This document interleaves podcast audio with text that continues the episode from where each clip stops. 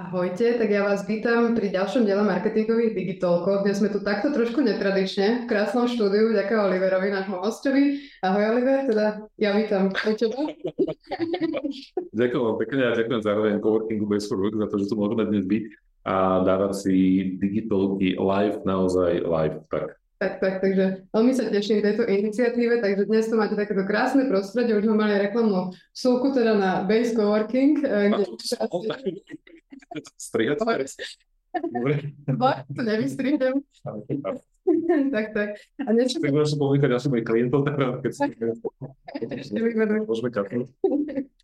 Takže sme tu v tomto krásnom prostredí a budeme sa teda dnes baviť najmä o psychológii v marketingu a ako som tak teda pekne poeticky pomenovala túto, túto epizódu, že ako urobiť ponuku, ktorá sa neodmieta, lebo s tým teda určite súvisí, nebude to jediná vec, o ktorej sa budeme baviť, nejaká ponuka, ale teda súvisí to s psychológiou v marketingu. A ja teda, aby som ťa, Oliver, trošku predstavila na úvod, ak ste ho teda náhodou ešte niektorí nevideli, naši študenti určite Olivera veľmi dobre poznajú, lebo je teda aj našim lektorom na digitálnej univerzite a okrem toho sa teda venuje hlavne si brand consultants, takže také tri oblasti. Ako sa no, zapísala, by si nemusela tak, takže to branding, psychológia rozhodovania a teda e-mailový marketing, ty si taký Melčin evangelista, no, tak môžem povedať. A teda dnes sa budeme hlavne aj baviť o tej psychológii rozhodovania a teda o nejakej psychológii marketingu. Možno hneď úplne na úvod, nech sa tak ty dopredstavíš prirodzene, tak ako si sa k tomuto dostala, k tejto kombinácii, lebo je to teda také, že zaujímavé, že ešte branding, psychológia mi sedí do toho ten email marketing. Ako si sa k tomu dostala, prečo práve tieto oblasti si si vybral pre svoju kariéru? Ja som sa k tomu dostal asi takže prirodzene, keď sme robili kampane pre veľkých klientov, ja som súčasťou svojho času také, že 5. najväčšie reklamky na svete a my sme riešili okrem iného takže sofistikovaný marketing, ktorý bol postavený práve na zmene nákupných správaní alebo nákupných rozhodnutí. Takže neboli to tie klasické nadmýbové kampane, ale sme pracovali že s dátami a s myšlienkami ľudí a, a snažili sa analyzovať, že, že čo vlastne, on to bolo v nejakom 2005-2006, keď to ešte zďaleka nebolo sexy, to bolo často pred Facebookom, takže, takže história dávna. No a tým, že ja mám ten psychologický background, tak nejako automaticky som k tomu inklinoval, že, že poďme sa viacej na to pozrieť spoločne a začal som riešiť v kampaniách práve tie veci, ktoré mali podporiť želné nákupné rozhodnutia daných zákazníkov. Takže taká bola tá cesta. A keďže psychológov marketingu je stále relatívne málo, tak to bolo také, že asi že prirodzená voľba. Plus mňa vždy zaujímalo to, ako môžeme ovplyvňovať správanie ľudí a to sa ťahne že od detstva, že ja som mm-hmm. škôlke taký malý manipulátor. Keď som, keď som nechcel robiť, nie, nie, na veci nie, ale no tak akože jedne, že som si tak um, vedel uh, vy, vybrať, alebo teda, že vydobiť to, čo som chcel bez násilia, cez slova. Tak tam to niekde začalo. Taký malý zmrt. To som ja tak nahrala takú ďalšiu otázku, lebo častokrát, keď sa možno povie nejaké práve nákupné rozhodovanie, nejaké ovplyvňovanie zákazníkov, že to ľuďom príde, že to je to neetické, že tam marketing je ako keby taký horst pulse, že to prvé, čo viete naskočí pri tomto, aké tvoje to? Prečo som zobral, áno, legenda shoppingu. No, etika je veľmi častá otázka, naozaj sa to rieši veľmi často. Za mňa je asi vždy, takto, že je to taká dlhšia téma, ale za mňa je vždy otázne, do akej miery pracujeme s ovplyvnením pozornosti a takého, slobodného rozhodnutia versus za mňa za tou hranou sú, eh, že naozaj už manipulatívne, až také, že emočno vydierajúce nejaké kampane, ktoré častokrát vidíme v praxi, že naozaj hrajú predajcovia na city práve napríklad v tej, v tej kategórii, že dôchodcovia alebo nejaké znevýhodnené skupiny, ľudia, ktorí možno, že nemajú peniaze alebo naozaj, že sú v ťažkých životných situáciách. A keby sme do toho išli práve cez nejaké manipulatívne techniky, tak tam som povedal, že to už je za nejakou etickou hranou. Ale ak som v štandardnom marketingu, kde mám 3-4 rôzne produkty a ja na základe nejakého know-how ako značka dokážem ľahšie, zrozumiteľnejšie, efektívnejšie odkomunikovať moje benefity, lebo v zásade rozhodovanie alebo psychológia rozhodovania marketingu by podľa mňa mala byť o tom, aby sme dokázali benefity našej značky, našich produktov, našich služieb ľahšie a efektívnejšie, možno zrozumiteľnejšie odkomunikovať, aby sme dokázali vyvolať v ľuďoch tie predstavy a tie asociácie, ktoré chceme a ktoré im pomôžu spraviť nákupné rozhodnutie ľahšie. Čiže za mňa to nie je, že o klamstve, je teda o tom, že efektívnejšie dokážem tú moju značku presadiť v kontexte ostatných značiek. Mm-hmm. Jasné. Myslím si, že áno. Akurát to sa mohol pýtať, či bude aj záznam. Áno, bude záznam. ja ešte len pripomeniem, tak keď som už od tohoto odbehla, že tí, čo nepoznáte tento formát, tak môžete sa pýtať Olivera svoje otázky a píšte ich do komentárov po tento live stream. My sa teda budeme snažiť vám ich zodpovedať, tak ako Samuelovi. Takže môžeme pokračovať. Ja si myslím, že je to zrozum... Ja mám otázku na ako vyzerám, vyzerám tučnejšie, ako som naozaj na tej kamere? Toto tak štýlo sa nedá vyzerať, ale to by sme mali predtým asi 10 minút sme setapovali stoličky, že ako to dáme. Správno. Tak, tak, tak, dajte nám spätnú Dajte nám spätnú vetu, či vyzerá dobre. Ďakujeme. Ďakujeme. A môžeme ísť teda ďalej. A spomínal si teda, že môžeš aj ako keby uľahčiť tým tvojim zákazníkom, ako, ako keby pochopiť, čo vlastne predávať, že môžeme sa teda pustiť ako keby do tých princípov jednotlivých, že čo vlastne môžeme uplatniť tej psychológii marketingu, napríklad, aby si to práve zákazníkom zjednodušil, aby pochopili, čo im vlastne chceš predať. Že sú nejaké princípy, techniky, ktoré môžem použiť? Uh, sú, keby sme išli do toho naozaj kvantitatívne, tak existuje asi 150 princípov, ktoré môžeme aplikovať v praxi. Veľmi známy je taký základný 6 princípov Roberta Cialdiniho, alebo tam sú také knižky, že 50 princípov a podobne, tak dá sa to naozaj škálovať. Za mňa, keby som išiel do úplne základného pravidla na začiatku, tak to pravidlo znie, že my ľudia robíme každé naše rozhodnutie, vrátane nákupných rozhodnutí, ako kombináciu emócie a racionality. Takže čím dokážeme viacej ako keby akcelerovať alebo, alebo naozaj akcentovať tej komunikácii um, to, že daný produkt a daná služba sa mi má páčiť, má to byť sexy, ale zároveň mi má dávať zmysel, aby som to, čo sa mi páči, si kúpil poviem konkrétny príklad, tak zoberiem nejakú Louis Vuitton kabelku alebo akúkoľvek fashion značku, nejaký luxury brand tak každá tá značka je pekná, ona je ľúbivá. Nám sa páči, tie produkty sú to ikonické produkty, ale zároveň tá racionalizácia za tým je, že ten produkt je kvalitný, že ti vydrží dlhšie, že sa ti neopotrebuje. To isté možno hovoriť o iPhone, že áno, je to drahý telefón, je to telefón, ktorý je pekný, je ikonický, ale ak by ti nefungoval, alebo ak by ti mrzol, resetoval sa neustále, tak, tak by nikdy nedostal a tú, tú, tú prestíž, ktorú má. Takže je to dané, že kombinácia týchto dvoch hlavných kľúčových faktorov, čiže má sa mi niečo páčiť a má mi to dávať zmysel. A do toho môžu potom zahrňať ďalšie princípy a ďalšie, ďalšie techniky, ktoré si môžeme vymenovať. Také tie úplne najzákladnejšie, alebo najjednoduchšie praxi, ktoré sa najčastejšie používajú, za mňa napríklad, že social že sociálne schválenie. Je to úplná klasika, to sú všetky recenzie, hviezdičky, ktoré máme na Bookingu alebo na Google, nejakých recenzií alebo na našej stránke. To je to, že keď si na Alze pozeráš nejaký produkt, tak ti paralelne na tom ľavom slope beží, že tento produkt si práve kúpil Fero, neviem odkiaľ a my ľudia sme podľa mňa, že fascinujúci v tom, že my netušíme, kto je ten Fero, ale máme ten pocit, že koľko že Fero si to, alebo že, že firma z Bratislavy, vieš, a teraz že opäť, keď firma z Bratislavy si kúpila tento produkt, tento toner, túto tlačereň, tak asi je to dobré. Ale keď si zoberieš aj akékoľvek recenzie na Bookingu, to sú vlastne, že neznámi ľudia, ale my validujeme to naše rozhodnutie na základe ich reakcií. Uh-huh. Takže social proof môže byť úplne, že, že prvý uh, základný princíp, ja mám veľmi rád trošku náročnejší princíp a to je princíp verbálneho kotvenia. Mm-hmm. To znamená, aké slova používam na to, aby sa mi produkt alebo služba, ktorú opisujem, konotovali alebo asociovali v tvojom mozgu. A my častokrát, uh, ako pôjdem asi do hĺbšie, ako ne, neviem, či už teraz hĺbšie, alebo... Nemôžem sa pri tom. Dobre. Uh, princípe, že verbálne kotvenie znamená, že prvá veta, prvé slovo, prvá nejaká informácia, ktorú dostanem v tom produkte alebo v tvojej službe, má tendenciu vo veľkej miere ovplyvniť moje nákupné rozhodnutie. Veľmi zjednodušene, ak ideš do McDonaldu, tak McDonald, ak chce, aby si kupovala nejaké konkrétne menu, tak ti ho označí, že výhodné menu. A automaticky náš mozog hľadá nejakú skratku, ktorá mi vlastne umožní sa rozhodnúť ľahšie bez toho, aby som sa rozmýšľal.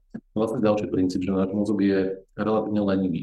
A my sa snažíme hľadať od tej spleti informácií, ktoré máme, tej spleti ponúk, nájsť nejaké to volám, že, že také, že jednoduché skratky alebo nejaké kotvy, ktoré mi povedia, že odkiaľ nemusíš na týmto rozmýšľať, niekto iný mi vlastne podsunie tú informáciu, že niečo výhodné, pekné, um, nedostupné, najkrajšie, um, najkvalitnejšie, naj, najvýhodnejšie, ako si povedal, a môžeme akokoľvek ďalej proste nejaké synonymá, ktoré nám, alebo nejaké prívlastky, ktoré nám potom ten produkt budú opisovať.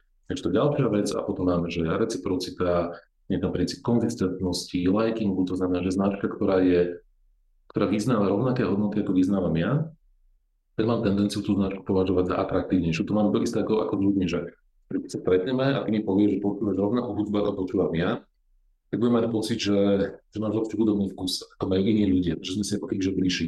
A paradoxne, že či to bude ničovejšia vec, a príklad Martinus, ktorý vlastne povýšil, a je to strašne na ten príklad, že, že, preto máme dve knihy kupec, že Martinus Bartare je zastavený, keď ho rozprávať.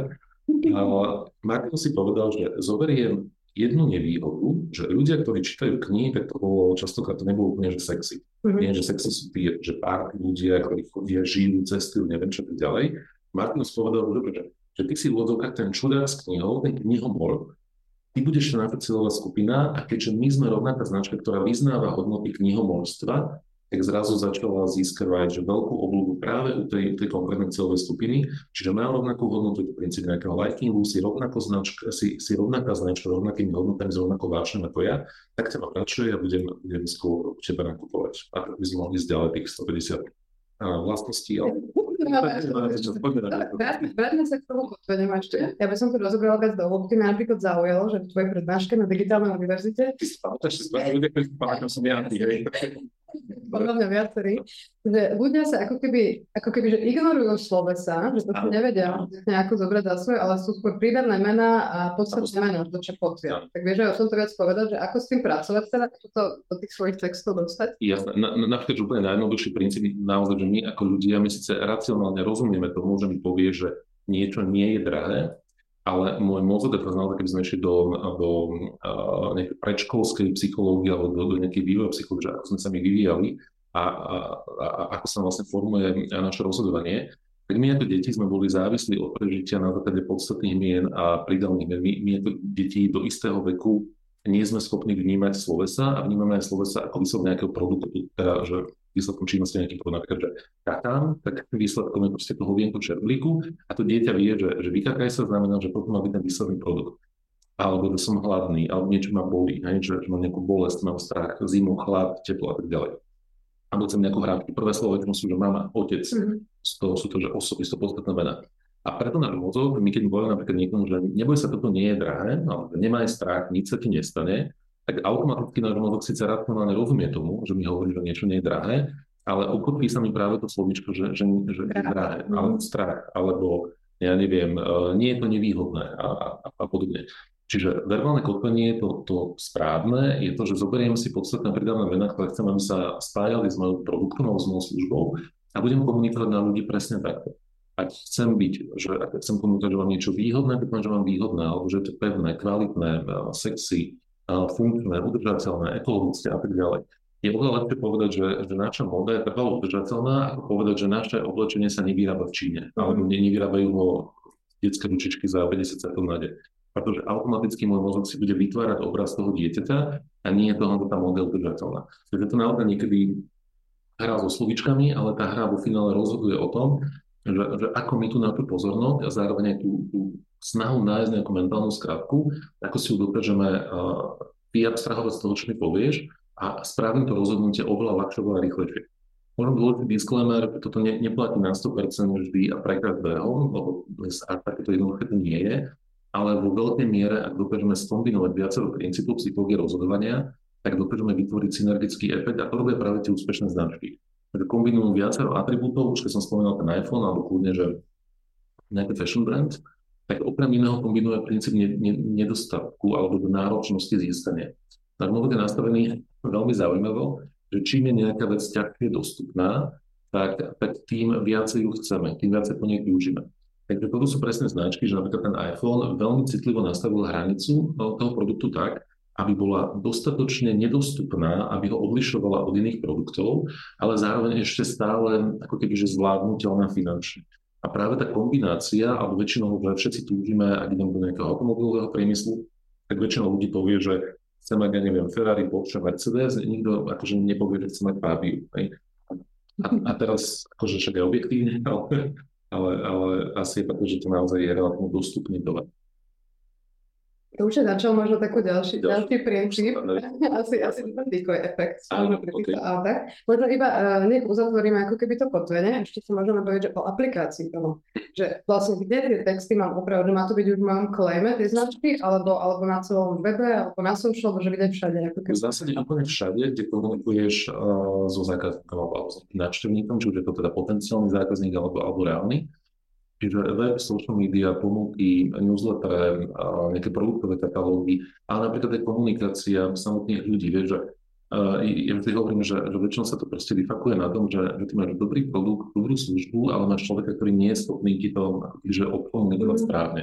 Takže je dobré mať napríklad, máš kaviareň, reštauráciu, prevádzku tam nejakého obchodu, alebo si nejaká hotelová sieť, alebo autoservis, alebo proste čokoľvek tak má naozaj vyškolených ľudí, aby dokázali správne, správne odkomunikovať daný produkt. A kľudne to môže byť, čo sme povedali, že máme parfumériu, tak sa tam príde človek a povie, že tu áno, toto je drahé. A ty namiesto toho, aby si začal vysvetľovať, že to nie je drahé, tak proste vieš komunikovať úplne inak. A to, ako začať komunikovať, to bude ďalší princíp, je, že spýtať sa na potreby toho človeka, čo hľadáte, čo potrebujete. A kľudne môžeš dať aj, aj akože manipulatívnou komunikáciou jemnú tlaky toho človeka k tomu, aby rozmýšľal tak, ako ty chceš. Ja môžem tomu človeku povedať, že koľko chcete minúť za voňavku a ten človek automaticky ti v hlave na Apple, že znamená globálne kotvanie, že koľko sa ide míňať na to ste peniazy, alebo sa môže spýtať, že akú veľkú radosť chcete spraviť, alebo ako dobre sa chcete cítiť s tou novou vôňou. A je to, že jemná zmena eh, verbality, ale vlastne tvoj mozog sa pretne do úplne inej sféry a začne rozmýšľať nad pleasure, eh, slovenský pote, potešenie. A v tom momente napríklad, že my úplne inak vyhodnocujeme peniaze. Že keď mi povie, že, že budem niečo míňať, alebo koľko chcem zaplatiť, tak je to bolestivá operácia, kde, kde sa snažím minimalizovať tú, tú bolesť zo straty. Ale ak to vlastne preformulujem, alebo že pretransformujem uh, reforming uh, alebo, alebo refocusing na, na to, že, že ako sa chceš užiť, ako sa chceš, aby sa dobre cítila, aké pohodlné chceš mať to auto, ako veľmi chceš, aby ti závideli tú kabelku ľudia, tak v tom momente začneme rozmýšľať v úplne iných kategóriách. A tak, takže potom mohol byť nejaký možno záver toho, toho verbálneho kotvenia. Mm-hmm. Potom máme vizuálne kotvenie, číselné kotvenie, takže znova môžeme pracovať s ďalšími. Dobre, môžeme v tomto pokračovať, lebo presne mi pri tomto napadlo aj pri tých kabelkách, že práve tie drahé brandy často, že neuvádzajú nikde ceny, keby oficiálne. Áno. Čo je za tým, možno to vysvetliť, prečo je to tak a prečo je to možno práve pre nich výhodné? No napríklad, napríklad preto, lebo sa hovorí, že drahé značky vlastne chcú mať zákazníkov, ktorí nemusia rozmýšľať nad tým, či si ich kúpia. To je presne o tom, že, že keď ideš do reštaurácie, tak väčšinou by si nemala rozmýšľať nad tým, či si môžeš alebo nemôžeš dovoliť a keď si začneš, alebo keď musíš nad tým rozmýšľať, tak s najväčšou pravdepodobnosťou je to reštaurácia, aby si nemal ísť. Mm-hmm. A tie, tie veľké značky sa snažia nie úplne že tie ceny komunikovať na prvú, pretože automaticky, a to vlastne potom, že ďalšia kategória, to trošku iné oblasti, je to nejaký brand pozicioning vlastne dopredu je, že, keď táto značka sa pohybuje v nejakej cenovej kategórii a automaticky viem, že teda ak idem do nejakej luxusnej fashion značky alebo do nejakého automobilového segmentu, alebo do nejakého iPhoneu, do nejakého hotelu, hotela, tak uh, ten proste musím mať iné, iné cenové kategórii. Ďalšia vec je to, že, že ceny dokážu paradoxne priťahovať znova tú ako keby chuť nakúpiť si, a ak je niečo nedostupné, takže mnohé značky sa cieľene, napríklad tie honosnejšie alebo luxusnejšie značky, snažia komunikovať ceny, ktoré sú paradoxne vyššie. My vieme alebo poznáme tie baťovské ceny, že ak chceme, aby niečo pôsobilo lacnejšie, tak má to tam 19,99 a nie 20. A tie, tie luxusné značky naopak oni chcú, aby pôsobili naozaj luxusne. Takže napríklad Prada, Dior a neviem ešte aké značky majú pravidlo, že žiadna cenovka nesmie končiť deviatkou a musí končiť nulou. Čiže vždy to, musí pôsobiť, áno, že, že, že vyššie status. OK. A do toho vlastne súvisí aj tým vizuálnym kotvením, už tieto ceny, alebo... Áno, sa... súvisí aj vizuálnym kotvením a zároveň ty si už načala tú tému toho decoy efektu, teda návnavy, aby sme boli, že, že slovenský. Aj na tomuto študenti a študentky digitálnej univerzity robia v domácich úlohách najväčší pri decoy efekte. Je to... Je to Vysvetlivé. Decoy efekt je Opäť, že jednoduchá manipulatívna technika, ktorá práve pôsobí, teda pracuje okrem iného, čo s ďalším princípom, a to je princíp porovnávania. My ľudia nedokážeme ako keby vyhodnotiť nejakú absolútnu hodnotu bez toho, aby sme ju porovnávali. To je presne to, že, že si vysoká alebo nízka. Hej, že, že v porovnaní s kým? Hej, že v porovnaní so mnou si nižšia, v porovnaní e, s jedným účastníkom, ktorý tu naživo, spolu tak si možno vyššia, teraz si nie som istý. A z pohľadu efektu je to vlastne o tom, že keď prídeš do nejaké predania napríklad a začneš si porovnávať produkty, tak ty nevieš na prvú prisúdiť nejakú hodnotu, že, že naozaj táto kabelka alebo tento software má stať toľko ale ako náhle ty spravíš to, že budeš mať jednu kategóriu produktov, ktorá bude prehnane drahá, teda na prvý pohľad prehnane nevýhodná, tak automaticky tie ostatné produkty sa ti zrazu tej komparácii, v tom využití princípu porovnania dajú o niečo dostupnejšie. Typickým príkladom, aby sme to mali úplne v praxi, je uh, presne tento iPhone 15 e, Pro. Že tá Pro verzia všetkých iPhoneov okrem iného vznikla práve preto, že sú príliš drahé a tým pádom ten obyč, obyčajný 15 iPhone pôsobí dostupnejšie. Nehovoriac o tom, že ten kvalitatívny rozdiel, alebo takže funkčný rozdiel medzi 15 a 15 Pro nie je až taký veľký. Je tam jedna kamera navyše, je to možno, že iný materiál, je tam titán, ale pre väčšinu ľudí to nie je tak veľký rozdiel, aby si za to zaplatila 300-400 eur navyše. Okrem nás, teda Apple obiec, ktoré platia čokoľvek. A to je práve princíp toho dito efektu, že v porovnaní s tým predraženejším a možno nie až tak lepším produktom sa zrazu ten nižší produkt zdá oveľa výhodnejší, napriek tomu, že tá nominálna hodnota je relatívne vysoká a sama o sebe by mohla pôsobiť odstrašujúco, ale práve keďže náš mozog je vždy nastavený tak, že situárne sa snažím porovnávať veci napriamo, alebo sa snažím porovnávať s nejakým mentálnym benchmarkom, ktorý mám. Čiže ja si dám nejakú mentálnu hranicu, že chcem investovať do telefónu 600 eur alebo, alebo do hotela a za jednu noc som 100 eur. Potom zrazu dostanem ponuku, že trojhviezdičkový hotel je za 90, 5 hotel je za 110, tak automaticky v tom situačnom porovnávaní si začne zvažovať, že OK, toto je pre mňa fajn, a keby náhodou ten 5 hotel mal aj že apartmán za 250, tak zrazu pocit, že tých 110 je že mega dobrá voľba, mm. ale nikdy to nespravil vo Vroclavi, 5 hviezdičkovom hoteli Radisson a tak som spravil ja, lebo sa popáliť, že najhoršie rozhodnutie môjho výletu, ale to bolo presne, to bolo presne toho, že bol trojhviezdičkový hotel v centre mesta za nejakých 100 eur a do toho mi stočila ponuka, že Radisson 120 za noc. A hovorím si, idem do nového mesta, nepoznám tie hotely, predsa len je tam presne tá mentálna skratka, o ktorej sa rozprávame, že 5 hviezda, musí to byť dobré, Radisson, známa si, poznám tú hotelu si, je to fajn. Prišli sme, um, netekla teplá voda, obytý nábytok, nepríjemný personál, taký, že bez ochoty. Mm-hmm. A potom sme išli do mesta a videl som ten pôvodný hotel, kde som mal nádherný. Akože, že mega krásny. Bavil som tady taký. A môj mozog vlastne spravil veľmi jednoduché mentálne skratky a teda vyhodnotil som to bola. OK. A teda ešte by som sa tiež k tej aplikácii toho Deco efektu chcela vystaviť pri tomto, lebo teda viem si predstaviť, že príde na stránku, sú tam nejaké ponuky, že toto chápem. Viem to nejako použiť aj v kampani? Dajme tomu, že ty ukazuješ ako keby viac možno taký ten prémiový produkt, aby si nalákal na to, že to je ako keby ten systém tej námeny, funguje to aj takýmto spôsobom? Áno, môže to, ale najlepšie to funguje práve naozaj vtedy, že keď prídem, keď, keď idem robiť to reálne nákladné rozhodnutie a veľmi často vieš to pozrieť, využívajú rôzne aplikácie, rôzny software, kde máš napríklad, že chceš mať, um, je, je, neviem, že CRM alebo proste, že, že e, nejaký software, máš to nejaký účtovný software a máš to väčšinou tri kategórie, že nejaký, nejaký basic, nejaký, nejaký standard a potom nejaký premium. A väčšinou ten premium je naozaj že predražený a automaticky tá pozornosť je, je smerovaná k tomu centra, tomu strednému produktu, alebo keď ideš, ja neviem, do Starbucksu alebo do, do podobného typu pseudokaviarní, tak, um, tak máš tam tri rôzne veľkosti a produktov alebo tých nápojov, na strane budeme že kávy a, a ochutené body kávu, prípise, sorry, a väčšinou ten stredný je ako keby najvýhodnejší, ten veľký je neúmerne, je zbytočne veľký a zbytočne cenovo nevýhodný. Mm-hmm. Takže toto môže byť tá aplikácia v praxi. A áno, môže ukazovať aj, aj um, môže ukazovať pre nové produkty, ale keď budú standalone, to znamená, že ne, nebudeš ich mať v komparácii, tak môžu, otázka, čo chceš dosiahnuť, ale ak chceš akože pritiahnuť pozornosť ľudí, ktorí sú cenovo senzitívnejší, tak ten uh, drahý cover môže skôr odradiť. Mm-hmm. Je lepšie to mať potom v tej komparácii, že mám tu toto a toto a mm-hmm. si čo chce, že vtedy vlastne vyhodnocím a robím uh, inak to nákupné rozhodnutie. Mm-hmm. Lebo myslím, že ja som to čítala niekde, neviem, či to bola Ogilvyho kniha, alebo niekto, taká prípadová štúdia z nejakých, neviem, 60 rokov, že oni tam práve ukazovali kabriolet, ktorý pritiahol toho muža ako keby, že do tej Potom sa už rozhodli ako keby vnútri pre nejaké kombi, ktoré bolo rodine výhodné najvhodnejšie.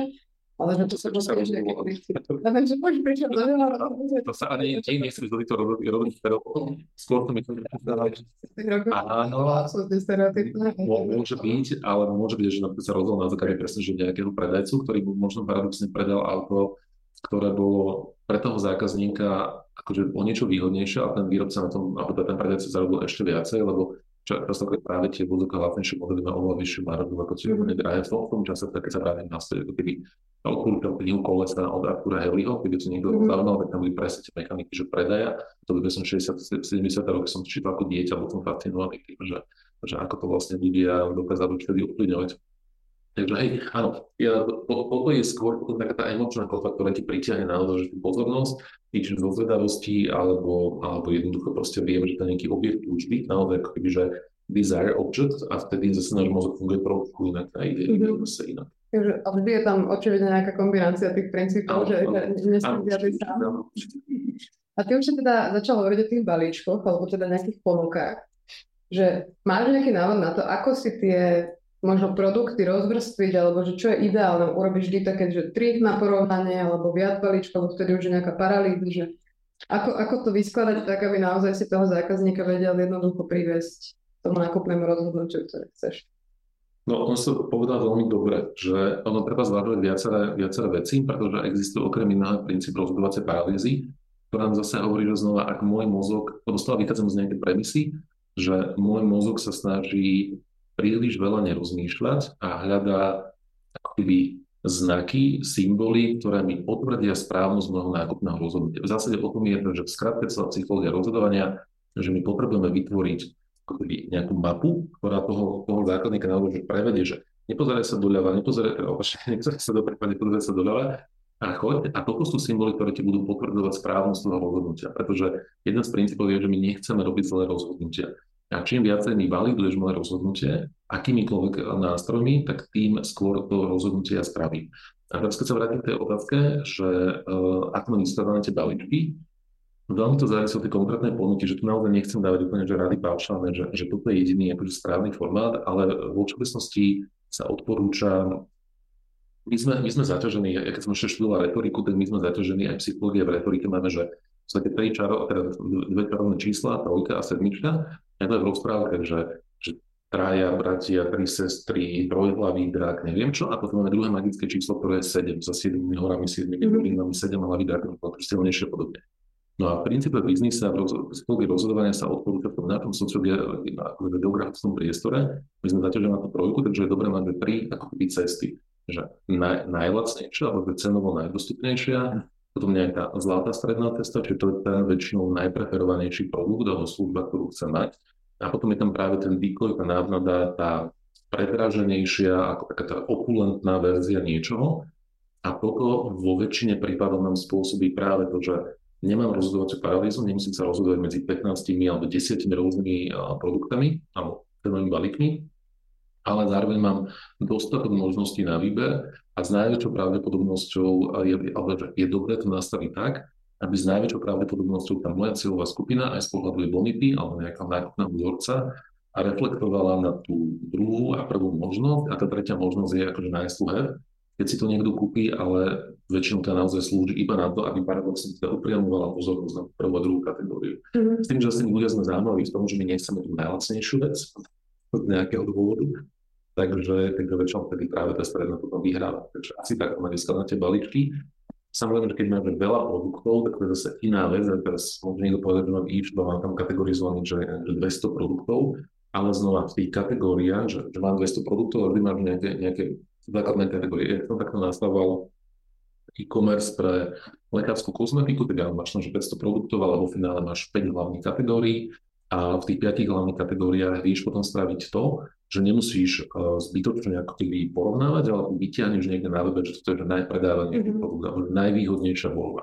A znova sme v tom verbálnom kotvení a zároveň aj v nejakom social proof, kde hovorím, že toto je napríklad že najnakupovanejší produkt a absolútne veľká časť ľudí bude mať tendenciu sa prikloniť k tomuto, k tomu, k tomuto produktu ak nebude napríklad, že poznať tú danú kategóriu, lebo vždy sú ľudia, ktorí budú dohodky si čítať veci, to je jasné. Ale keby som, presne, tak, keby som šiel na cestu Gaussovú krivku, alebo teda v tomto prípade Roger Mooreovú krivku distribúcie inovatívnosti a pozornosti ľudí, tak vždy mám to, že máš tam nejakú že pionierskú kategóriu ľudí, to sú tí, ktorí pôjdu že inovatívne, že keď dáš kategóriu, že najnovší produkt, novinka, nedaj Bože ešte, že beta verzia, ak sme v nejakom softveri, to som ja, také všetko stiahnem a testujem. Potom je relatívne silná skupina tých ako kebyže mainstreamových hráčov, tak sú trošku zjednodušené tie kategórie tam 5 alebo 6. A potom je tam tá kategória tých ako keby úplných a ľudí, ktorí akože nebudú reflektovať na nič okrem toho, čo reálne poznajú.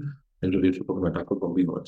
OK, super. A teraz už sme začali tak s e-shopom. Ja som sa chcela spýtať na to, že ako možno, či existuje nejaký návod alebo nejaká mustra, že ako vyspára dobrú landing page alebo prípadne možno nejakú cestu, ako keď kočík, lebo teraz sme v digitálnom marketingu, veľa ľudí rieši biznis, má nejakú svoju stránku. Možno si môžeme predstaviť nejakú jednoduchú, mm-hmm. mám nejakú službu a mám naozaj že iba nejakú, nejaký one-pager že čo sú nejaké také veci, ktoré by tam z hľadiska tej psychológie určite mali byť? A možno, že čomu sa vyverovať, že čo tam aplikovať, neaplikovať. No, sex predáva.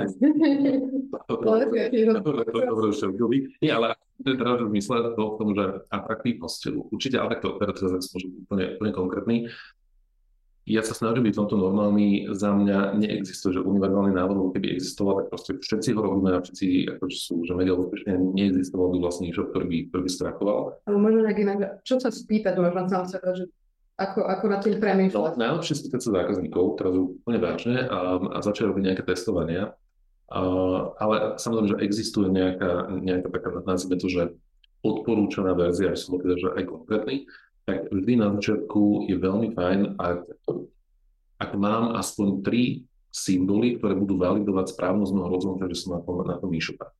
A teraz to môžu byť najrôznejšie symboly, veľmi závisí od toho, že, že kde sa naozaj hýbeme, ale ten prvý je, že vizuálna kopla, alebo že vizuálna identita. Ja potrebujem mať vizualitu nastavenú tak, aby reflektovala na môj mainstreamovú cieľovú skupinu. Mm-hmm. Ak predávam uh, produkty pre uh, mamičky, tak tak logicky, že celá vizualita musí byť nastavená takto a potrebujeme sa vedieť identifikovať, ale zároveň potrebujeme, aby tá mamička na tej fotke bola že usmiatá, aby bola nie príliš akože uh, uleteno sexy, pekná, chvíľová, neviem aká, ale zase ani sa tu. Čiže potrebujeme nejakú že, že vizuálnu identitu, alebo teda, že uh, dokážem sa identifikovať uh, s tým, s tým uh, shopom, Potrebujem mať uh, verbalitu nastavenú tak, aby ma zaujala hneď od začiatku. Napríklad môžem začať nejakou otázkou uh, ten e-shop, alebo naozaj že ne, nejakým reklamom. Určite by tam je fajn, aby tam boli nejaké referencie uh, zákazníkov. A teraz poviem jednu vec, ktorá je veľmi dôležitá, malo e robiť v praxi, trošku odločíme, to je taká, že funkčná vec. Ty potrebuješ mať niečo, čo ti ukotví toho človeka na tom, na tom webe. Pretože mnohokrát sa môže stať, že ten bounce rate z toho webu je relatívne vysoký. Prídem tam, a v najlepšej viere videl som niekde nejakú kampaň alebo som za nejaký príspevok na sociálnej sieti. Neviem sa v rýchlosti zorientovať, na, na, na tom webe snažím sa teraz aby sme, aby sme nezasli. A mám tendenciu odísť. Ak ma nič nezaujíma, tak ja potrebujem tam aspoň jednu sekciu, kde toho človeka, kde chytím toho, toho nerozhodného človeka. Je sekcia typu stiahni si niečo, pozri si, prečítaj si recenziu, pribáj naše značky, whatever, je tam nejaký, uh, nejaké pole na, pole na, na newsletter, alebo to nejaká exit stratégia, že keď bude odchádzať toho webu, tak ťa zastavím, poviem, že dám ti 5 eur, prihlas správne nejaký prvý nákup a podobne. A že teda social plus, testimoniály, optimálne, keď máš rovno nejaké balíčky, ktoré na tebe vyskočia, ak naozaj teraz hovorím o e-commerce, že toto je, neviem, že kniha mesiaca alebo, alebo whatever, ale ešte raz, je dobré si to testovať na základe reálnych užívateľských skúseností a čo možno oveľa dôležitejšie, je mať prispôsobenú landing page uh, zdroju tej kampane, respektíve odkiaľ mi ten človek prichádza. Že ja ak napríklad si pozriem, dám príklad, som knihkupectvo a budeš mi ukazovať na sociálnej sieti zaujímavú knihu, nejakú detektívku, ktorá ma, ktorá ma zaujme, ja si kliknem na tvoju kampaň a hodí ma to na univerzálnu landing page, mm-hmm. alebo homepage, mm-hmm. tak v tom momente si ma vlastne stratila, pretože ja nebudem teraz hľadať sekúnd, kde sa nachádza tam detektívka. Takže to je možno oveľa dôležitejšie, že ak prichádzam z nejakej produktovej kampane, tak ja potrebujem hneď na začiatku vidieť ten produkt, potrebujem tam vidieť nejakú recenziu, potrebujem tam vidieť princíp autority, takže mať nejakú autoritu, napríklad ako hovorím o predstavníku lekárskej kozmetike alebo, alebo čomkoľvek, alebo nejakom, nejakých financiách, poistení, whatever, tak tam môže nejaká autorita, a, alebo teda skúsenosť nejakých zákazníkov a mať tam rovno aj že sekundárne produkty, ktoré v prípade, že ten človek má, že, že ma nezaujíma ten kľúčový produkt, ktorý ktorom som prišiel, tak mám tam nejaké podporné kategórie, ktoré ma budú nutiť ísť niekde ďalej. A znova, ak to bude že sexy, ak to bude atraktívne, ak to bude jednoduché, ak to bude zrozumiteľné a hneď na čo bude vidieť, aký benefit mi prináša tvoja značka, tak v tom momente toho pôjdem viacej. A platí jedno jednoduché pravidlo, že ľudí priťahujú ľudia. Takže ideálne, aby som hneď na ten landing page, v tom je napríklad ten, ten Horst Fuchs, ako si ja spomínala, mm-hmm. fascinujúci, že oni naozaj s týmto vedeli a vedia pracovať a vždy ten prvý vizuál sa týka ľudí. Že tam naozaj vidíš toho človeka, ktorý tam niečo skúša, testuje, kupuje, alebo je tam nejaká pani v pani Mária, ktorá si palicu kúpila, že som mega spokojná. A teraz ja sa strašne priznám, ja som jeden mesiac pracoval pre značku takých tých matracov, ktoré má každý rád strašne a bol som súčasťou jednej kampane, takže viem, ako sme vyberali tých mhm. ľudí a fascinujúce boli, boli naozaj, že spokojní zákazníci a oni na to takže dobre reagovali. Mm-hmm. Ja akurát presne tak, sme v polovici, takže... Máme, že otázky akože dobre vyzeráte, super. Ale dobre, ďakujem. Ale pripomienky, teda odpovede na naše otázky, tak vás znovu vyzývam, že ak vás niečo napadne, tak to počas toho, ako sa rozprávame, alebo máte vy nejaký prípad, ktorý by ste chceli s ním poradiť do Libera. A nám sleduje niekto? Áno, áno. Okrem Aleksandry teda. teda nevidím. čo by malo byť, takže, takže sledujeme nás a píšte nás, sledujete, takže poďme si pýtajte, napíšte nám do komentára, posledný livestream a poďme sa Olivera, opýtajte na čokoľvek, čo vás napadne. Ja to možno zhrnem, že doteraz sme prešli teda aj nejakú emóciu, racionalizáciu, ten decoy efekt sme si vysvetlili nejaké porovnávanie. Ty si ešte medzi tým tak spomínal, že ako sa tých ľudí pýtať, ako keby, že ako ich naviesť na nejakú vec, že existujú nejaké také ako keby, že otázky možno, že keď ty chceš niekomu niečo predať, alebo stojí ti v predajni človek a teraz chceš ho presvedčiť že asi nezačneš mu teda tlačiť, ale nie je to, nie je to také drahé, že to si môžete dovoliť, že ako možno na ňo ísť, alebo ako čo sa pýtať tých zákazníkov, ako ich priviesť možno, alebo ako ty zistíš to, čo potrebuješ vedieť. No, um, možno také prvé pravidlo je, a to je taká moja obľúbená formulka, ktorú hovorím všade, asi na každej jednej prednáške školení, že ľudia nenávidia predaj, ale milujú nakupovanie. Takže našim cieľom by nemalo byť ľudí presvedčiť uh, mm. a niečo teda predať, ale malo by našim cieľom byť vytvoriť u tých ľudí chuť nakupovať. A všetky otázky, ktoré smerujú k tomu, aby som dokázal porozumieť, čo vlastne je spúšťačom nákupného rozhodnutia toho daného človeka, tak sú otázky, ktoré sú, ktoré sú správne. A znova veľmi bude závisieť od toho, že či mám obchod s náradím, alebo mám obchod naozaj s módou, s kozmetikou, alebo som cestovná kancelária. Ale uh, možno také jedno univerzálne pravidlo je to, že skúsme sa pýtať na emócie toho človeka, to znamená jednoduchá otázka, že ak máš zážitkové produkty alebo zážitkové služby, typu presne cestovka, ako sa chcete cítiť, čo chcete zažiť, čo chcete vidieť, uh, za akým pocitom sa chcete vrátiť naspäť domov, ako chcete rozprávať o tej dovolenke.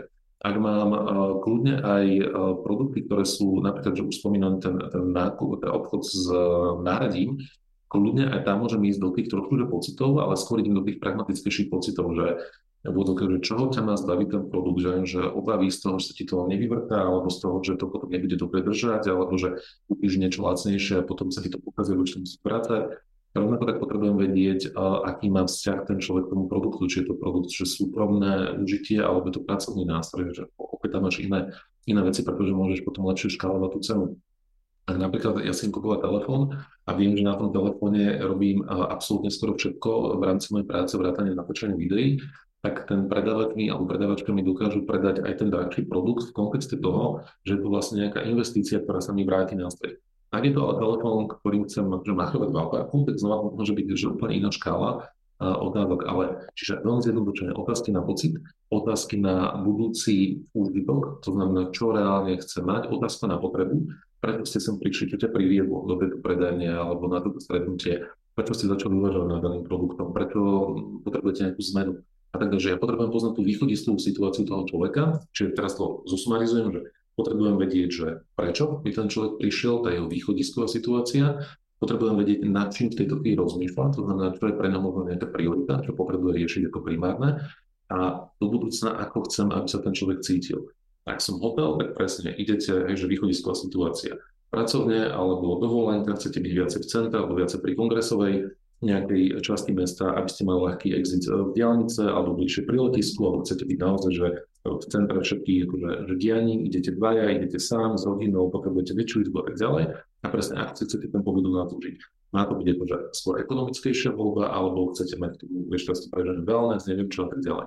Ako to vieme robiť pri autách, pri oblečení, pri, pri dovolenkách, pri nárade, pri bicykloch, pri kadernic, že úplne že všade. Takže východisko, to, čo aktuálne teda riešim, môžem sa kľudne pýtať na limity. Málo ľudí sa paradoxne pýta na to, že a to moja obľúbená otázka, že, že keď som robil, že reálne, že B2B sales, sa tým ako relatívne dlho živil, tak moja prvá otázka bola, že, že čo ti bráni v rozhodnutí, ale to vám bráni v mhm. rozhodnutí. A veľa ľudí to povie, že viete, čo je to fakt, že vyššia cena, ako som čakal. Fajn, a potom sa môžeme začať riešiť, môžeme začať riešiť tú cenu. Kľudne to môže byť otázka, že máte dobre, tak koľko ste rozmýšľali, že do toho dáte, alebo čo sú tie kritériá, ktoré ovplyvňujú tú cenu tvorbu. Niekedy to naozaj môže byť otázka potom rozloženia tej platby, alebo naozaj, že ponúknete nejakej nižšie alternatívy, kedy pochopím, že tomu človeku dokáže sa apurovať, ho potrebuje nejaká, nejaká lacnejšia alternatíva. Alebo niekedy potom ideš fakt na tú emóciu, povieš, že OK, dobre, tak keď chceš fakt vyzerať, že najviac sexy na tej diskotéke, tak proste akože tú tabulku že musíš mať, sorry, musíš mať bez nej nechať preč, lebo proste to je úplne zabité. A čokoľvek si kúpiš, že tak budú vyhodené peniaze, lebo proste to chceš. Nehovoriac o tom, že potom tam máš ešte jednu, jednu kategóriu a to je, že manipulatívna technika a ja ju využijem, alebo čo som ju využil. Teraz zapomínam.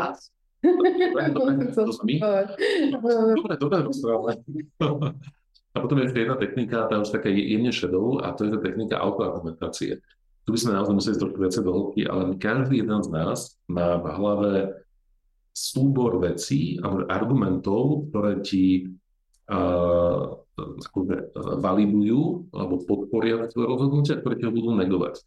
A ak ty dokážeš, uh, aby ten človek začal sám sebe si dávať pozitívne argumenty, uh, ja mám na ten príklad, aby sme boli relatívne dlho, ale proste vždy, keď máš akýkoľvek produkt, presne, že tento telefón, tak máš 10 dôvodov, pre ktorý povieš, že nie, nebudem si ho kupovať, a 10 dôvodov, pre ktorý povieš, že áno, budem si ho kupovať.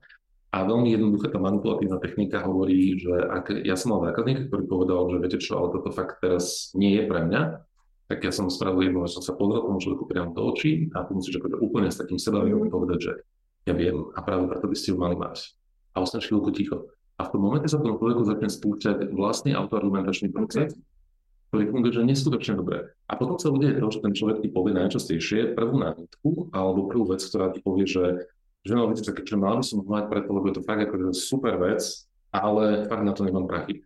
A ty zrazu vieš, že toto je jeho slabá stránka a to bude, mám na to špeciálnu komunikačnú manipulatívnu typológiu risk, ktorá hovorí, že my sa vždy rozhodneme, že racionálne, emočne egocentricky, emočne hodnotovo alebo cez strach, keď dokážeš identifikovať ten jeho kľúčový situačný moment a dokážem potom recipročne dať tú odpoveď, napríklad mi povie, že OK, ten telefón je drahý, tak ja viem, že, že budeš pracovať so strachom a racionalitou. A v tom ti začne dať racionálne argumenty. Ale mi povieš, že vieš, tak ja sa bojím, že, že ja neviem, že budem príliš že výstredný, tak viem, že pracuješ s nejakým egom alebo s nejakou konzervatívnou mm. A v tom momente dokážeš lepšie tým tokom pravdepodobne, že boli dlho. A tá autoargumentácia funguje, že geniálne dobre a to funguje, že skoro vždy. A nie je zase až také ťažké sa naučiť. OK, takže ty ako keby potrebuješ hlavne identifikovať svojho bariéru. Áno, a zároveň tu jeho ako keby motiváciu. motiváciu a spustiť taký ten maličký proces, kedy ten človek si to proste odôvodní. Keď už, aj keby to bolo iba také, že žijeme len raz, tak preto proste pôjdem do toho najdražšieho hotela na svete, lebo na druhý deň môžem umrieť, tak teoreticky to môže byť algoritmus, ktorý tam je, ale samozrejme trošku aj sofistikovanejšie. A ono vždy ti spustí ako keby taká, že si to obhajuješ, že nemôže sa stať presný opak, že si začnú vyťahovať negatívne argumenty. Ale vieš, veľ, veľmi závisí, ako do toho ide, že tak, akože nechcem ísť teraz do toho tréningu, lebo to tréning, ktorý, ktorý trvá pár hodín a potrebuješ to mať na ten kontext. A keď tomu človeku povieš tú právnu vetu, že a práve preto by si ho mal mať, alebo by si mal mať, práve preto si ju dovol, práve preto si ju kúp, práve preto by si s ňou mala odísť, tak ty vlastne konotuješ alebo že spúšťať tie, tie dôvody za a náš mozog je tomto že hrozne ľahko nachytené, že on, on sa veľmi ľahko dokáže aktivovať.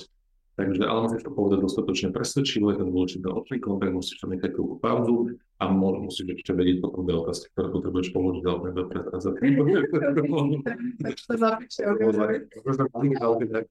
Nejaký špeciál, že deep manipulation a potom tam si môžeme to ale potom predám do viac. Spravím sa dole. Super, dobre, tak kľudne posúňme sa teda ďalej pod tému. Ty si ešte úplne na začiatku, keď si vymenovával tie princípy, tak si spomenula reciprocitu. Áno. Tak môžeme sa aj tejto povenovať, že ako to funguje, kedy sa to dá vlastne použiť, aplikovať. toto je taký veľmi jednoduchý princíp, ktorý uh, vznikol historicky na základe toho, že my ako ľudia sme prežili iba vďaka tomu v tých úplne vývinových štádiách, vývojových štádiách, vývinových. Teraz prišla, že jedna sa týka situácia, a druhá sa týka celého ľudstva, ktoré sú správne. Uh, my sme tomu, že sme sa robili láskavosti. Ty si niečo ulovila, ja som z toho niečo uvaril, ty si z toho prvý oblek, ty si ma opetril, keď som bol zranený v tom boji, ty si ochraňoval môj kmeň a tak ďalej a tak ďalej a robili sme si nejaké láskavosti. Princíp reciprocity hovorí vo veľmi zjednodušenej verzii, že ak ty ako, ako značka alebo ako obchod dáš nejakú láskavosť mne, tak ja budem mať tendenciu tú láskavosti oplatiť. Ale je veľmi dôležité, aby tá láskavosť bola nepodmienená nepodmienená. Nie, nepodmienená. To znamená, že nie je to o tom, že ak si kúpiš, ja neviem, 10 balení mojej kávy, tak dostaneš niečo zadarmo. Tá, tá, tá láskavosť znamená, že viete čo, nemusíte si nič kupovať, ja vám spravím kávu, ochutnáte, uvidíte, či si ju kúpite alebo nie.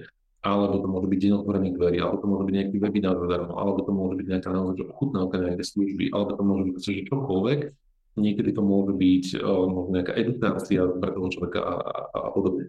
A keď je to naozaj že nepodmienené ničím iným, že nie je to odmena po nejakom úplne, ale to naozaj také, že tu máš dá, dáček, keď to veľmi zjednoduším, tak mnohí ľudia, znova nehovorím, že každý, ale mnohí ľudia majú potom tendenciu ti to nejako oplatiť. A jediná možnosť, ako ti to môže oplatiť, ten človek je tak, že si tvoj produkt kúpi, alebo minimálne to bude odporúčať dať nejakú recenziu a podobne. V tomto mu neboli, kde to bolo dokonalá ukážka, on proste chodil po všetkých tých chutnávkach, bydlo, Kaufland, SK, neviem kde bylách, a, a on naozaj si ochutnal a potom všetko ale kúpil z takéhoto pocitu, že aby teda nebol taký akože ne, nevďačný za to, že mu dali niečo zadarmo.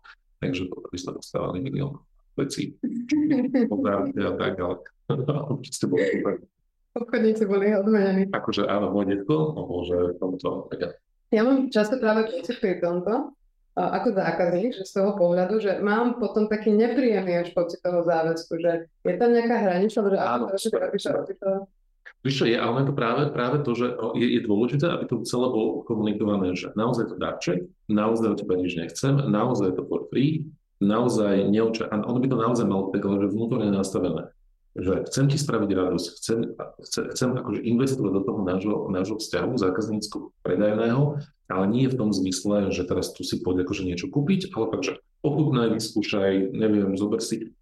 Takto napríklad je celkom dobré, aj to bolo trochu iné verzii, budoval svoj času na, známy, známy teda e-shop s oblečením, ktorý prišiel s tým, že máme to trochu linku, akože taká sofistikovanejšia verzia tohto princípu, ale že naozaj, že vyskúšaj si čokoľvek, nemusíš vlastne platiť nič dopredu a my ti dávame ako darček to, že si naozaj môžeš tie veci, že objednaj si 4 rôzne veľkosti, a je to v pohode. Alebo to môže byť uh, taká známa prípadová štúdia, že keď ti čačník predtým, ako ideš platiť, dá nejaký bonbon, nejakú pralinku, alebo v tých veľkých reštauráciách um, ti väčšinou dávajú naozaj na záver proste nejaký ešte dezert špeciálny alebo niečo for free a nezabudnú to zdôrazniť, že to je naozaj že pozornosť šéfka pozornosť podniku. Tak ty máš automaticky tendenciu potom, že nechať vyššie strepitné, alebo ti je blbé, akože odísť, mm. keď si niečo dostal, dostala zadarmo. OK, takže to, to máme ďalší princíp. Máme ďalší princíp. Pozerám sa, či mám tu otázky, zatiaľ nie sú, ale dva nám napísať, že dobre vyzeráme. No, dobre, dobre. Takže je to... Dobre, tam... Skáču, to zase ten tvoj, ten druhý potom vyzval. To to nám nevíš, Keď sme u toho vlastne s tými zákazníkmi, že toto môže byť ako keby jeden z princípov na udržanie si tých zákazníkov, bo existuje nejaké ďalšie, že ako si udržať zákazníkov, lebo s tým tiež bojuje mnoho biznisov, služieb aj teda, aj teda produktov že ako si tých zákazníkov udržať, aby sa vracali ku mne radi. Ešte na to veľmi jednoducho odpovedal, to nie je otázka psychológie rozhodovania, to je proste, že rob kvalitné produkty a služby a celé. A, a buď milý tým ľuďom, alebo milá a oni sa budú naozaj vrácať. Uh, ja, ja tuto mám takú akože jednu vec, že keď sa bavíme s klientmi, ja častokrát počúvam, že aké techniky, ja neviem čo, všetko možné, ale v princípe možno na začiatku fakt dobre si povedať, že robíme kvalitné veci. Že keď budeme naozaj robiť kvalitne, tak my nemusíme ani vymýšľať nejaké zložité ovplyvňovacie mechanizmy a, a nejaké akože mental journeys, ktoré, ktoré potom vo finále uh, nám môžu generovať niečo, ale naozaj, že, že poďme sa najskôr sústrediť na tú kvalitu a potom následne tieto techniky môžu byť pridané do toho, lebo niekedy to potom opačne, že fakt robíš nejaký útyp a chceš to aplikovať tým, že tam vymýšľal, že ne, neviem čo.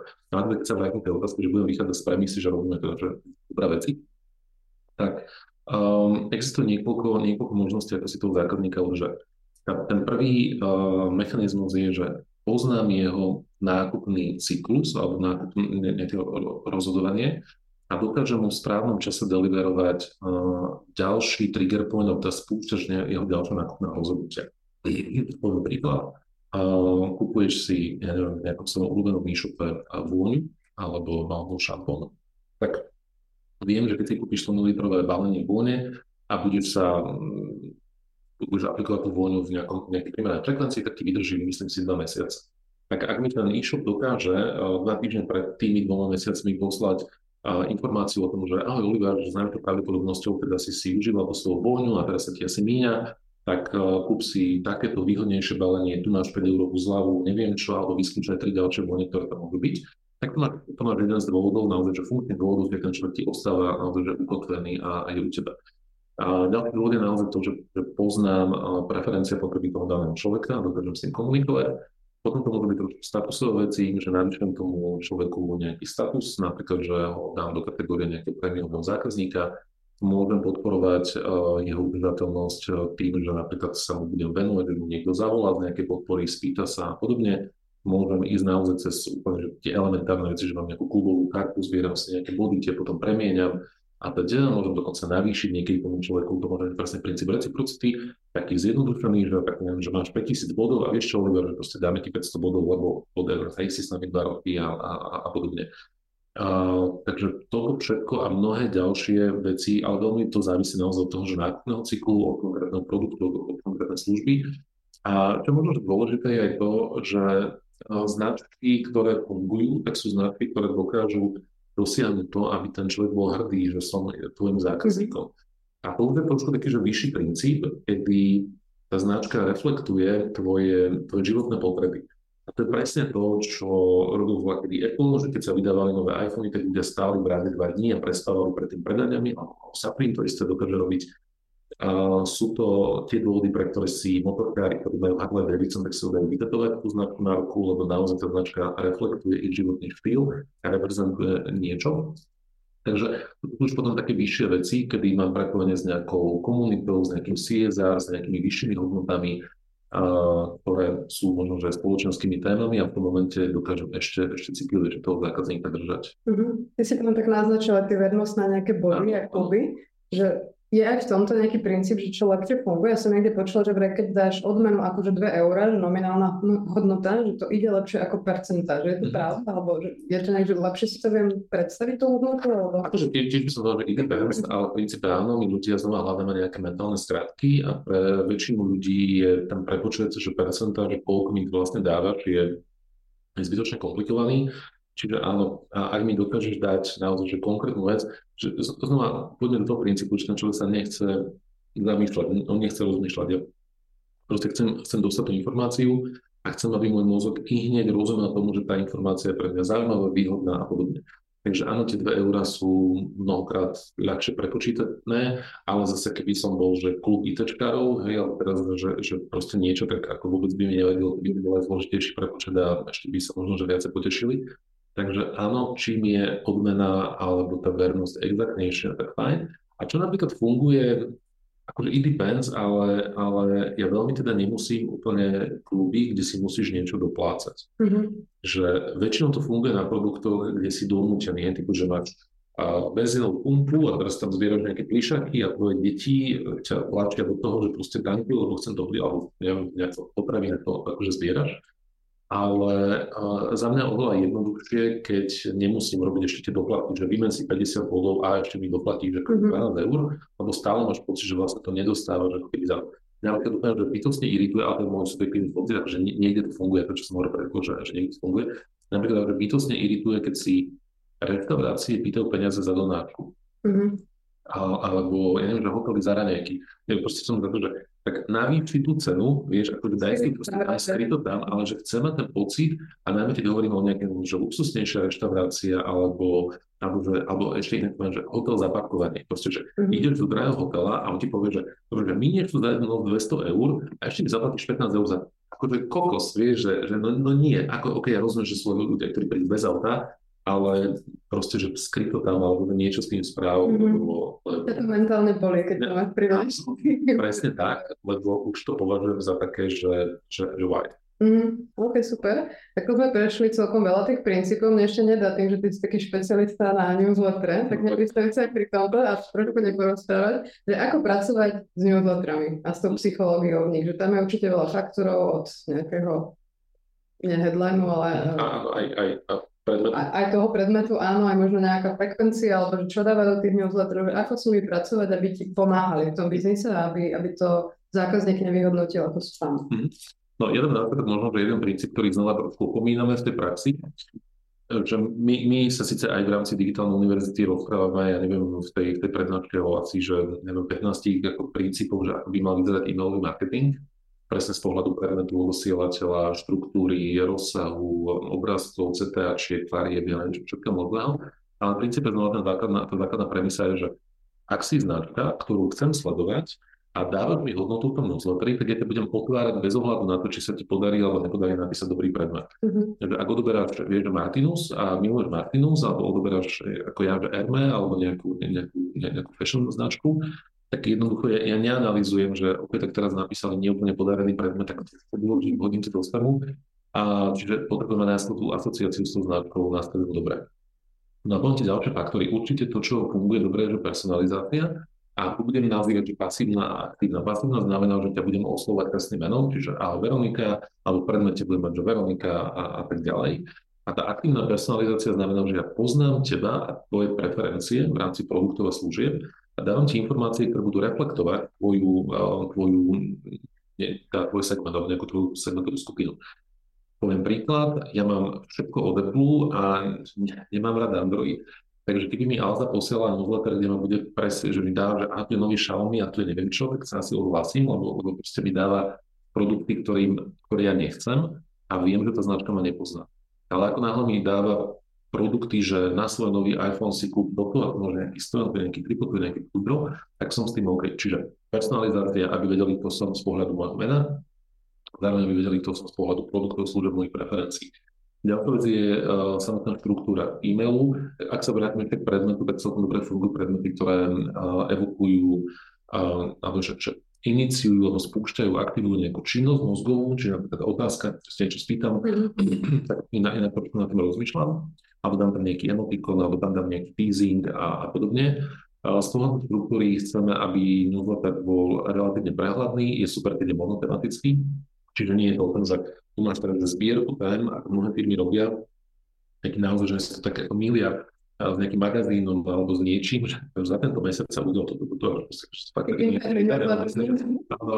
taký celý katalóg toho na tých aktivít, ale lepšie, keď to naozaj tematicky zamerané. Odporúčam pozrieť si tak, že newsletter značky Herme, teda tej fashion značky Hermes, oni prvé naozaj geniálne, máš, máš jednu tému, jeden produkt, jednu ideu, je to pekné, je to krátke, je to stručné, je to minimalistické, a napríklad vôbec nepoužíva personalizáciu, je to OK, vieš, tak ideš do toho. No a potom, čo je veľmi dôležité, je, je vlastne to, že ja potrebujem toho človeka dostať z newslettera na tú cieľovú destináciu.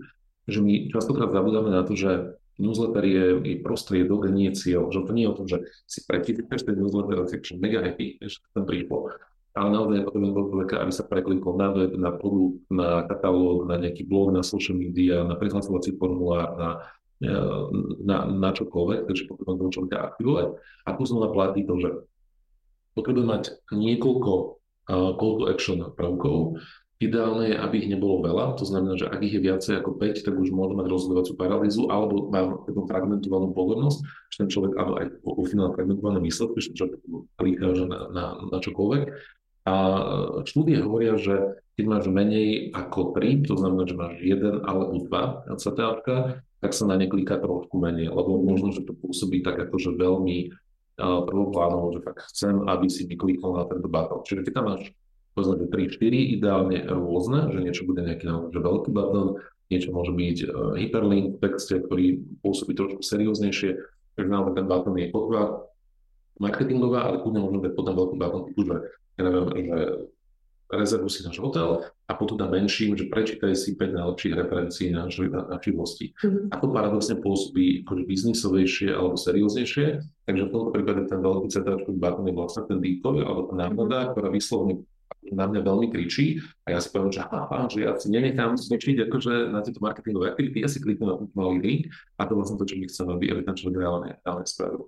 Okay, super. Pri týchto linkoch možno je dobré, že opakovať ho viackrát tú istú ako keby cieľovú url alebo že mal by každý smerovať niekam inám, tak nie je účel. Mm, opäť, že it depends, uh, lebo niekedy môže spraviť to, že ty dáš rôznu textáciu smerujete na, na jednu stránku, ale niekedy, keď naozaj chceš ukázať tomu človeku viacej, viacej produktov.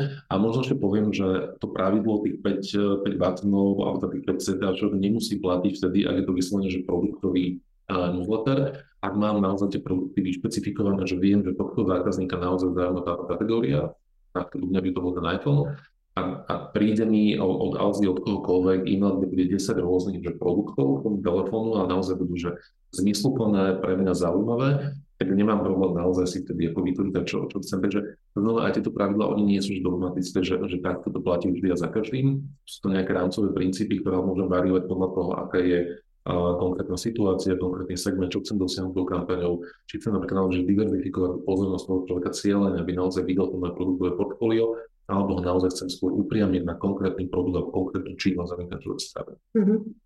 Už nám často mali aj vypršalo. A ešte by som chcela jednu, lebo sme spomenuli ešte jeden princíp a nerozobrali sme a to je tá vzácnosť.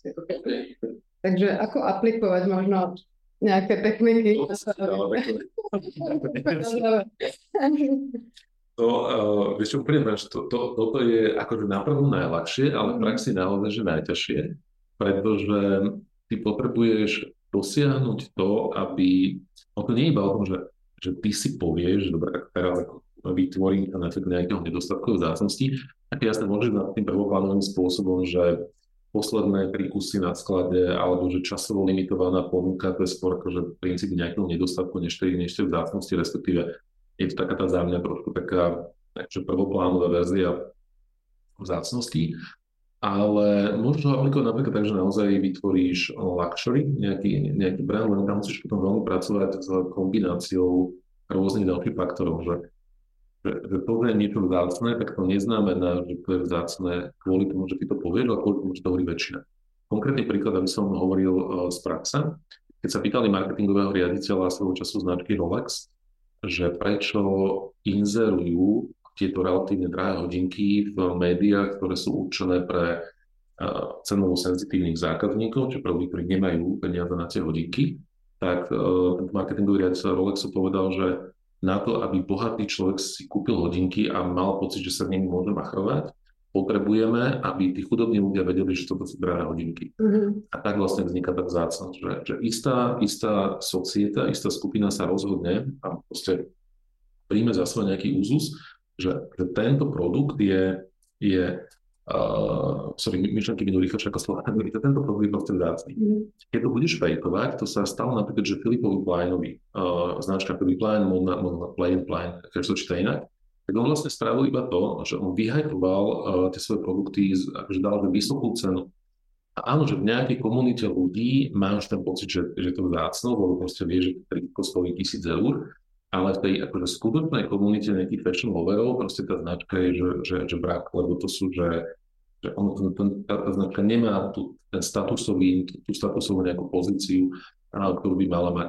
Podobnú vec spravil uh, Zagelko, čo je vlastne luxury brand hodiniek. Tie hodinky stojí 2 milióny dolárov, 3, 5, 15, 50 a podobne, 50 možno nie. Ale robí naozaj, že, že veľmi exkluzívne hodinky. A znova je to proste o tom, že, že akože OK, že, že je to vzácnosť, lebo vie, že ten brand je prehajpovaný drahý a tie hodinky sú naozaj že veľmi, veľmi konstrukčne akože náročné. Uh, Jay Hubenko, sorry, nie Jack, Jay Hubenko, ale, ale proste ten brand nemá za sebou tú históriu, nemá za tým že úplne ten príbeh. Takže a, a, a nevie o ňom až tak veľa ľudí. Mm-hmm. Takže tým pádom napríklad stále väčšinou ľudí vníma, že tie Rolexky sú ako keby vzácnejšie. A zároveň ty musíš pracovať do istej miery s tým, že, že tá značka bude stále nejakou čiastkou dostupná. Ale, ale tu potom ideme do takých kategórií, že, že pre koho je to vzácne. Je, že, že Christian Dior je vzácna značka alebo nie. No sú ľudia, ktorí povedia, že áno a sú ľudia, ktorí povedia, že ja sám, keď som začínal, ja som že z chudobnej rodiny, ja som tak, že nemal prachy. A ja si pamätám, že, že keď som si kúpil prvýkrát značku S. Oliver, ja som pocit, že koko, že čo ti dáva a mal som potom v hlave, že, že Tommy Hilfiger, že, že úplne, že budem král a že pre mňa nedostupný brand bol, že Hugo Boss, mm-hmm. bolo, že niekde inde. Teraz je to také, že teda, teda nechcem byť že debilne, ale že teraz je to také, že S. Oliver si nekúpim, že to mám pocit, že, že určite nie. Tommy Hilfiger, že, uh, že čo si, že, že proste nie. A Hugo Boss je také, že OK, no, že, že fajn. A pre mňa napríklad že Dior je fajn. A keby som mal, že oveľa viac peňazí, tak možno, že Dior bude zase, že niekde inde. Takže aj vždy, aj tá vzácnosť môže byť relatívna v kontexte toho, čo majú pre niekoho to Ferrari je nedostupné a pre človeka, ktorý vlastní 10 ostrovov a, a 4 lietadlá, je to také, že OK, tak má to akože zo že, že niekde.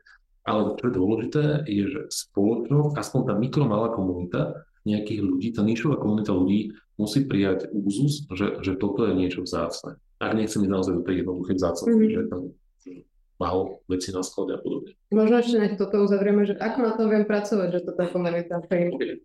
Jasné, jasné, ďakujem. Uh, určite je to otázka povedomia tej značky.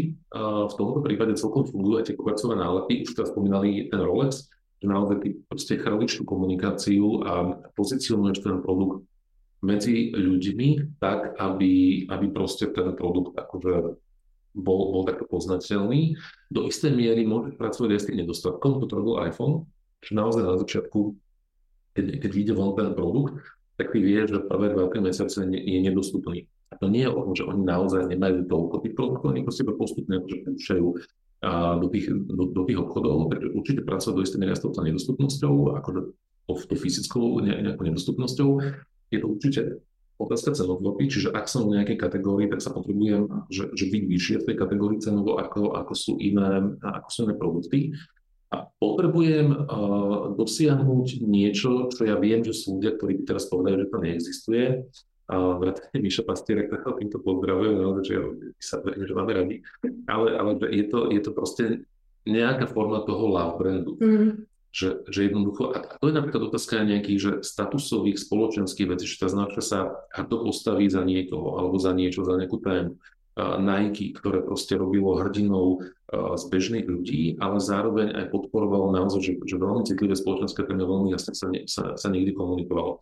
Alebo Accenture, ktoré, ktoré veľmi silno podporuje LGBT plus komunitu v rámci celého sveta. Čiže aj, aj toto môže byť ako keby potom, že a keď sa to celé akože spojí a do toho tam máš ešte nejaké známe tváre, ktoré jazdia tie auta, si obliekajú tie značky, takže naozaj, že obrovský mix proste, že, že, že niečoho, ale vo finále je to asi aj ten pocit zákazníka, že ak mi dá pocit prémiovosti, či už len akože komunikáciou, starostlivosťou, balením, nejakou prémiovou službou nad rámec niečoho, tak, uh, tak to môže zafungovať veľmi dobre. A vtedy majú aj tie malé alebo začínajúce značky šancu ako keby sa rýchlo napozicionovať a stať sa, alebo získať ten status toho, toho nejakého, že, že vyššie, vyššie nastaveného vzácného produktu alebo vzácnej služby. A to je také, že veľmi, veľmi rozsiahla téma, že mm-hmm. to sú také parciálne. Ešte ďalší krát si to dáme. Hej? Dobre. No. Budem, budem, budem do toho potom viac. Dobre, super, ďakujem. Môžeme pomaličky vypočítať čas. Monika písala, že trošku horšie rozumie, že ten zvuk to nás mrzí teda, že sa nám to nepodarilo úplne nastaviť, ale že super veci, tie techniky, ako komunikovať pri predaji. Okay. Ja ešte možno dám takú klasickú úplne na záver otázku, že ak sa niekto v tomto chce viacej možno vzdelávať alebo ísť do hĺbky, že máš nejaké odporúčania, možno nejaké knihy alebo čo počúvať, čo čítať, kde, kde čerpať? No, takže klasická odpoveď je, že, že, že kúpte si, alebo že kúpme si, čítame všetky tie klasické knihy o uh, Dan Ariely, hej, ako, ako predať, teda ktoré je zadarmo, alebo Kahneman, alebo Charlie, alebo Tversky, podobne. Len za mňa, akože úplne úprimne, je to trošku taká problematická téma, preto, lebo potom máme pocit, že my môžeme vlastne naozaj ako keby, že ofejkovať tých ľudí. Som iné slova, ale mám zakázané na digitálnej univerzite hovoriť iné slova. Uh, pretože potom nás to naozaj láka k tej rýchlosti, k tým skrátkam. Mm-hmm. Akože tie skrátky sú cieľom, ale najskôr, ako ja vždy hovorím aj mojim klientom, že najprv robíme, že kvalitný produkt, kvalitnú službu, staráme sa o zákazníka, dajme mu prvé posledné a potom, keď nám to bude fungovať, tak naozaj akože poďme, poďme do toho ďalej. A to, to, čo robí napríklad Apple, že on sa každý rok pravidelne chváli hodnotením zákazníckej spokojnosti, ktoré je 90-99%. žiadna iná technologická značka z pohľadu že smartfónov a počítačov jednoducho, že nemá. A preto potom dokáže keby ľahšie dávať tieto veci. Čiže za mňa analizujme možno, že príbehy tých značiek, ktoré, ktoré pre nás samých sú že, že asociované presne s týmito atribútmi, že kvalitná, známa, nedostupná a podobne. Všetky tieto knihy, čo som hovoril, alebo akékoľvek veci typu, že behaviorálna ekonomia, psychológia rozhodovania, tak existuje toho pomerne veľa. A možno fakt do toho dávať potom aj trošku taký akože jednoduchý rozum a ísť do toho fakt, že eticky, aby sme naozaj toho neprešli. Ja viem, že to je teraz taká diplomatická odpoveď, ale za mňa je to tak dôležité, lebo napríklad ja nepracujem s niektorým typom klientov, lebo nechcem úplne ak sa tie veci zneužívali, takže mať to aj takto nastavené. Mm-hmm. Alebo potom, sorry, vlastne, že, á, pardon, môžete na povedať, ak chcete na môj tak, do digitálnu univerzitu. Pardon, treba, musela som povedať, dobre, ja, ja, ja, prepač, poďte na digitálnu univerzitu, a po nej, jej absolvovaní, keď napríklad keď absolvujete MBA, tak to znamená, že máte veľa peňazí, tak môžete ísť na svoje školenia ďalej a ja si budem môcť kúpiť iPhone 16. Ďakujem ti veľmi pekne. Ďakujem teda všetkým divákom, ktorí s nami ostali až do konca. Mrzí nás teda, že nebolo si ten zvuk úplne ideálny, ale verím, že napriek tomu ste si odnesli z tohto rozhovoru čo najviac, takže ďakujem Oliver za tvoje know-how, za veľmi zaujímavé príklady a hlavne vy to aplikujte potom v praxi, to je asi najdôležitejšie. Veronika, ja, ja, ja ďakujem tebe za pozvanie aj Digitálnej univerzite, ďakujem vám všetkým, ktorí ste nás počúvali naživo alebo zo záznamu a budem sa potom tešiť aj naživo pri ďalších ročníkoch Digitálnej univerzity, aby som urobil teraz reklamu. Ďakujem pekný večer všetkým. Ahojte, čau.